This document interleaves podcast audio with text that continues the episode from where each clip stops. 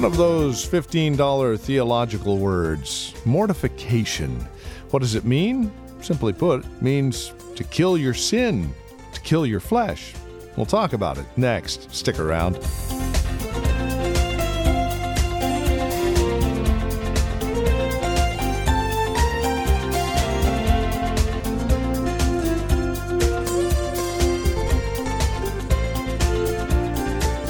Killing sin. That is exactly what we'll be talking about here today on Graceful Truth with Pastor Steve Converse from Grace Bible Church here in Redwood City. See, we need to be killing sin, where it will be killing us. And that's the message that comes out of Romans chapter 8. We would invite you to join us as we examine together just what it means to be killing sin or killing the flesh. Yeah, the flesh. Well, that's that mortification word again, isn't it? Let's discuss it and bring it down into some terms we can understand. Here's Pastor Steve Converse with today's broadcast. Last couple weeks, we've been in Romans chapter 8, and we've been looking at the idea of belonging to Christ and what that means and what the implications of that are. And so today we want to look at verses 12 to 13, and so you can follow along with me as I read these two verses. So then, brothers, we are debtors not to the flesh to live according to the flesh. For if you live according to the flesh, you will die. But if by the Spirit you put to death the deeds of the body, you will live. Today I want to look at basically, you need to be killing sin or sin will be killing you. That's a quote from John uh, Owen, who was uh, wrote a book that our men went through years ago called "The Mortification of Sin." Mortification referring to killing sin. And as believers, there's one thing that we all know that we deal with probably on a daily basis is sin. Even though Christ gives us victory. Christ has defeated the enemy and death and sin. We still live in a mortal body. We still live in a sin stained, fallen world. And so we still deal with sin as believers on a daily basis. And the answer is that the question that people are asking well, how can we defeat sin as believers? How can we get rid of sin as believers? Well, I have good news and bad news. I'll give you the bad news first. Sin's going to be with you till the day you die, as long as you're in this body. As long as you're here in this sin stained world, you're going to have to deal with sin. The good news is, is that we can have victory over sin that we are not held captive by sin any longer. We're going to be celebrating communion here in a few moments. And the one thing that that reminds us of is that when Christ went to the cross, that he was victorious over what? Sin and death. That we no longer have to give in to the sin that once dominated our lives. And it's unfortunate today because even in the church of Christ, we see Christians struggling and they come up with all kinds of different ways to try to deal with sin in their lives. And what Paul is telling us here in these verses is look, there's, there's one way that you can deal with sin. And he's going to share that with us. But before we get there, I want us to think a little bit about some of the ways that we try to deal with sin.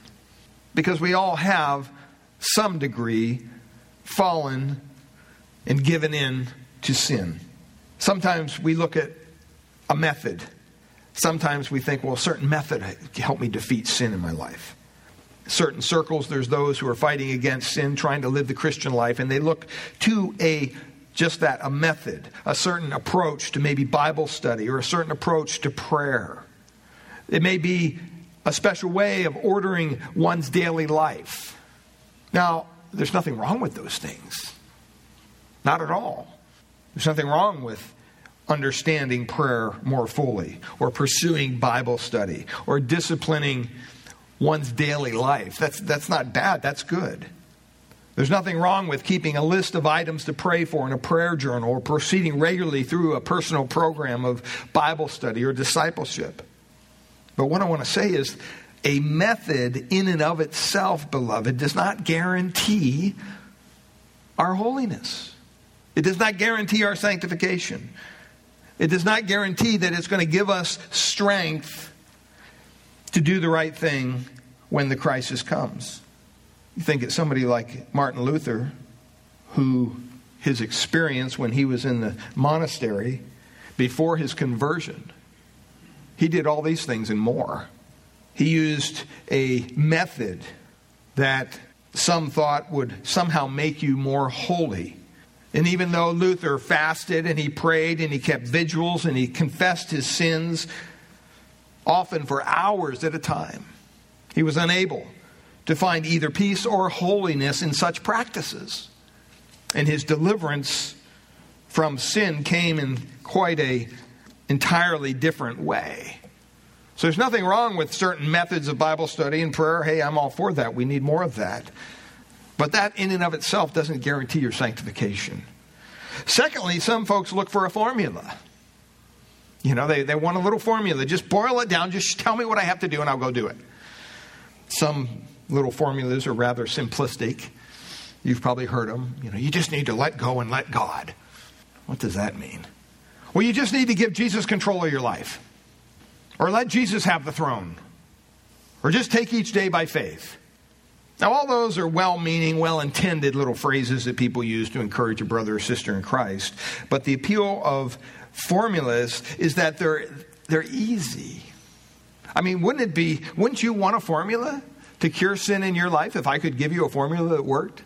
Who wouldn't want one? But they're often too easy, they're too simplistic. And in the end, they just don't work. Because in and of itself, there's no mere formula adequate enough to deal with the harsh realities of human life and sin. So, whether it's a method or whether it's a formula, or the third area here, people look to this often today in the church, they look for an experience. Believers seek some life transforming experience other than salvation. A lot of times it's called the second blessing, it's called the second baptism of the Holy Spirit, whatever you want to call it. And that experience is supposed to somehow mark a major advance in the Christian life. In other words, you get saved, you come to Jesus, but then you need this secondary blessing of the Spirit to really kind of get a grasp on your Christianity and to really be a disciple of Christ. And a lot of times they'll even use our text in the text before it, chapter 7, and they'll, they'll use this as a proof text for such an experience. They'll say, well, look at Paul in Romans 7. I mean, he's dealing with the flesh, he's struggling. At one point, he cries out what wretched man he is. And the Holy Spirit's not really talked about there much. But then you get to Romans 8, boy, he's talking about the Spirit every other, every other verse. So, you know, that must be the key. That must be the key. This secondary blessing. Well, we know that biblically doesn't line up with Scripture because either you have the Spirit of Christ or you don't. Either you have the Holy Spirit resident in your life or you, or you, you don't. And only those who know Christ, only those who have come to Him by faith, have that deposit of the Spirit in their life. Remember in verse 9 of chapter 8, he says basically at the end, he says, if anyone who does not have the Spirit of Christ, what? He does not belong to him. So this isn't something that you get in stages. When you come to Christ, he gives you all he's going to give you as far as the Spirit goes. But are we appropriating what we have? That's the key. And so you have to stop and you have to ask yourself, well, what's the proper approach to sanctification? If methods and formulas and experiences don't work, how, how can I have victory over sin in my life? How are we as Christians supposed to achieve victory over sin and grow in our holiness, which is what exactly Romans 8 expects of us? He starts off there in verse 12, so then, or therefore, some translations read. And what Paul is saying is based on what I just told you, here's what you need to do. And that's what he did. He gave us all this information beforehand. The first occurrence here of therefore goes all the way back to Romans 5. We're not going to go through all that because we've already been there. After Paul had explained the gospel in chapters 3 and 4, he says, Therefore, based on what I just shared with you, here's what should be happening in your life.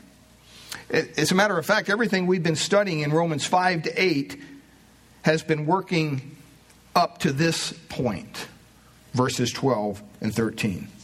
And he wants us to know that based on the information that I just shared with you, that you need to therefore understand this.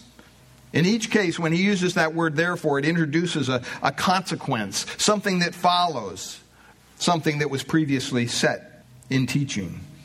And what Paul is arguing is that Christians have an obligation. We have an obligation to live according to the Spirit rather than according to the sinful desires that we have within us. And for that reason, because of what he's just stated, because the Holy Spirit has joined them to Jesus Christ, we have to understand, first of all, we've been delivered from the wrath of God. We looked at that a couple weeks ago. That God's wrath was set against us because of our sin. And now we're brought into an entirely different, new, fresh realm the sphere of God's rule in our hearts. And then, secondly, we've been given a new nature, he says. We've not just been delivered from God's wrath, but he, he literally transformed us. He made us something we weren't before. And He made us alive to spiritual things. You see that when someone comes to Christ when they're transformed by God's Holy Spirit and the power of His Word and the power of the gospel, all of a sudden they're not the same person they used to be. They have new desires, they have new wants. They want to know certain things about God, they want to understand their faith more fully. They have a desire to study His Word. All those things come into play once someone has been effectively and divinely saved by God and given a brand new nature. And then, thirdly, they've been assured of an entirely different destiny. Once you come to Christ, you understand that, you know what, you're not destined to hell any longer. You're not destined to spend an eternity under the hand of God's wrath, but now you're forgiven. And that you will live forever in a place called heaven. See, these are things that God has done or will do for us as believers. And all that takes place through the sacrifice of Christ. Without the sacrifice of Christ, none of these things happen. That's why we, at least once a month, gather and remember the sacrifice of Christ. We remember through communion what he has done for us. Because he has done something for us that we could not do for ourselves. Do you understand that? Paul says, because God has done this for us, we have an obligation. He says, we are debtors in verse 12. We're not debtors to the old flesh. We don't owe it a thing. We're freed from that. For the first time in our life, we can live a life that's pleasing to God because He saved us, He transformed us. And now we have an obligation to live like God has lived, like Christ has lived. We must live for Him each and every day. Let me say it this way everything that we have seen in Romans 8 up to this point has been a general description of a Christian. It really has. It's talked about his status, his present experience, his character, his future expectation.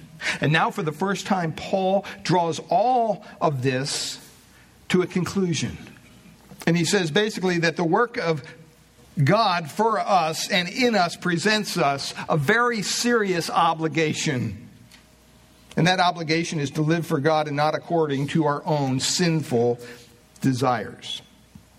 He states them kind of negatively here. He says, We are not to live according to the sinful nature, and we're not to give rein to the misdeeds of the body. But on the positive side, it's very much implied. Instead of living according to the, the sinful desires, we are obviously to live according to what? The Spirit. Instead of giving rein to the fleshly body, we're to put the sins of the body to death, the Bible says. Instead of yielding the members of our, our body to sin, we're to yield them to God. for righteousness. Now, I know this doesn't sound familiar. It can. Because all you have to do is go all the way back to Romans chapter 6 and look at verse 11. He says, So you must also consider or reckon, count yourselves what? What does he say? Dead to sin and alive to God in Christ Jesus. Let not sin therefore reign in your mortal body to make you obey its passion. Do not present your members to sin as instruments for unrighteousness, but present yourselves to God as who as those who have been brought from death to life, and your members to God as instruments for righteousness. For sin, look at what it says in verse 14, will no, have no dominion over you, since you are not under the law, but under what? Grace. Paul's teaching about our union with Christ in that chapter. He was teaching that if we're Christians, we've been united with Christ in his death. And so that his death becomes our death. And his resurrection becomes our resurrection. We're a new creature in Christ. We're no longer who we used to be. I don't know about you, but that, that, that should get you a little bit excited. That you have a new status before God, that you're changed. You're not who you used to be. You're a brand new person in Christ. And because of all that, he says, Count yourselves dead to sin, but alive to God in Christ Jesus. It's a calculation you make. Just like you were, if you were balancing your checkbook. You had $100 and you had a bill that you had to pay for $150, you better not write that check, right? It's not going to work. the bill's bigger than what you have. Why? Because you calculated it. You looked at the facts. See, we need to know as believers that we can reckon ourselves dead to sin, that we no longer have to placate to its desires, that we don't have to give in. And so when he gets to Romans 8, that's exactly what he's telling us to do. And he says it's not some formula, it's not some experience. But he says it's the very role of the Holy Spirit in your life. It's the Holy Spirit that joins us to Christ. It's the Holy Spirit that allows us to live a life that's pleasing to Christ. And so Paul says in verse 12 that it's our obligation. We're a debtor, not to the flesh, but it's our obligation to live according to the Spirit, not the flesh, is what he says. If you're going to receive that kind of victory and achieve that kind of victory over sin, it's not going to be through some formula or through some whatever you come up with. It's going to be through the power of the Holy Spirit. That's the only way you can do it. And that's what he says there in verse 13. If you live according to the flesh, you'll die. But if by the Spirit, what do you do? You put to death the deeds of the body, you will live. See, this isn't about pulling yourself up by your bootstraps and, and trying to figure out how to be more disciplined in your spiritual life. It's about basically giving up and saying, you know what, God, I can't do this. You have to do it through me. You have to do it through the power of your spirit. I mean, you know, your flesh cannot manufacture holiness as pleasing to God. Matter of fact, in Romans chapter 9, verse 18, Paul said this. He said, I know that in me, in my flesh, he says, dwells what? No good thing. He doesn't say, well, there's some good there. I just got to dig harder to find it. He says, no, it's not there. There's not one good thing in our flesh. For to will is present in me, Paul says, but how to perform that which is good I find not. In other words, I know what I'm supposed to be doing, but I can't do it. And see, the mistake we make so many times as Christians is we roll up our sleeves and sin, I'll show you. I'm not going to give in to you anymore. And we do it in the flesh. And we lose every time. Paul recognized very simply that apart from God, there was within himself no resource for doing good. Not one. Not a little itty bitty part. And that's true of all of us. None of us have the capacity to gain victory over the flesh on our own. And we need to understand that. I think if we understood that simple truth, boy, the spiritual life would just open up for us. Matter of fact, in Romans 8, verses 5 and 8, there he says, There, after the flesh, they do mind the things of the flesh. The carnal mind is what? Enmity against God, for it is not subject to the law of God, neither indeed can be. So then they are in the flesh, who are in the flesh cannot please God. Apart from the Holy Spirit's power, beloved, a person is controlled by corruption. By corruption. The unregenerate person, the person without Christ, has no capacity whatsoever to deal with any kind of sin in their life. Now, you may have a different spectrum. I mean, there's some people that are just pure evil, and there's other people that our world would call they're morally good. But before a holy God, being morally good doesn't add up. Because the Bible says that all have sinned and fall short of the glory of God. If you're falling short of something, that means there's a demarcation that God makes. And He says, if you want me to accept you, this is where you have to be. This is the line that you have to cross. And somehow we think if we try hard enough that we'll get there eventually. Just keep coming to church, just keep praying, just keep reading the Bible, and just keep doing all these things that somehow we think is going to get us to that mark. And the Bible says, no, you're not going to do it on your own. You need the power of the Spirit. You need the Holy Spirit's presence in your life. And as Christians, we need to understand that that's something that we need to have ongoing in our life. See, the mistake we make is we become a Christian, all of our sins are forgiven, right? We feel great, we're going to save the world, and then we start living the Christian life by the flesh. we start thinking somehow that if I just roll my sleeves up and try harder, that this sin thing will go away. So we have accountability groups and we have, you know, all kinds of counseling that goes on and all these kind of things. I'm not saying they're all bad. I'm just saying we're looking in, the wrong direction.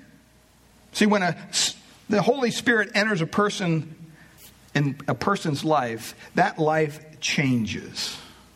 That life changes. It has to. Because it's not the old life, it's a new life. And with that change comes the capacity to overcome the flesh. Turn over with me to 2 Corinthians chapter 10. 2 Corinthians chapter 10. Look at what Paul writes here in 2 Corinthians chapter 10. Verse 1. He says, I, Paul, myself entreat you by the meekness and gentleness of Christ, I who am humble when face to face with you, but bold toward you when I am away. Have you ever met somebody like that? Sometimes it's a lot easier to shoot off an email to somebody you're upset with than to call them on the phone or meet with them. Because in the email, you can say all kinds of things that you'd never say in person. And that's about as unbiblical how to deal with a brother or sister in Christ as you can get. Call them on the phone if you can't meet with them personally. If you can meet with them personally, then meet with them personally.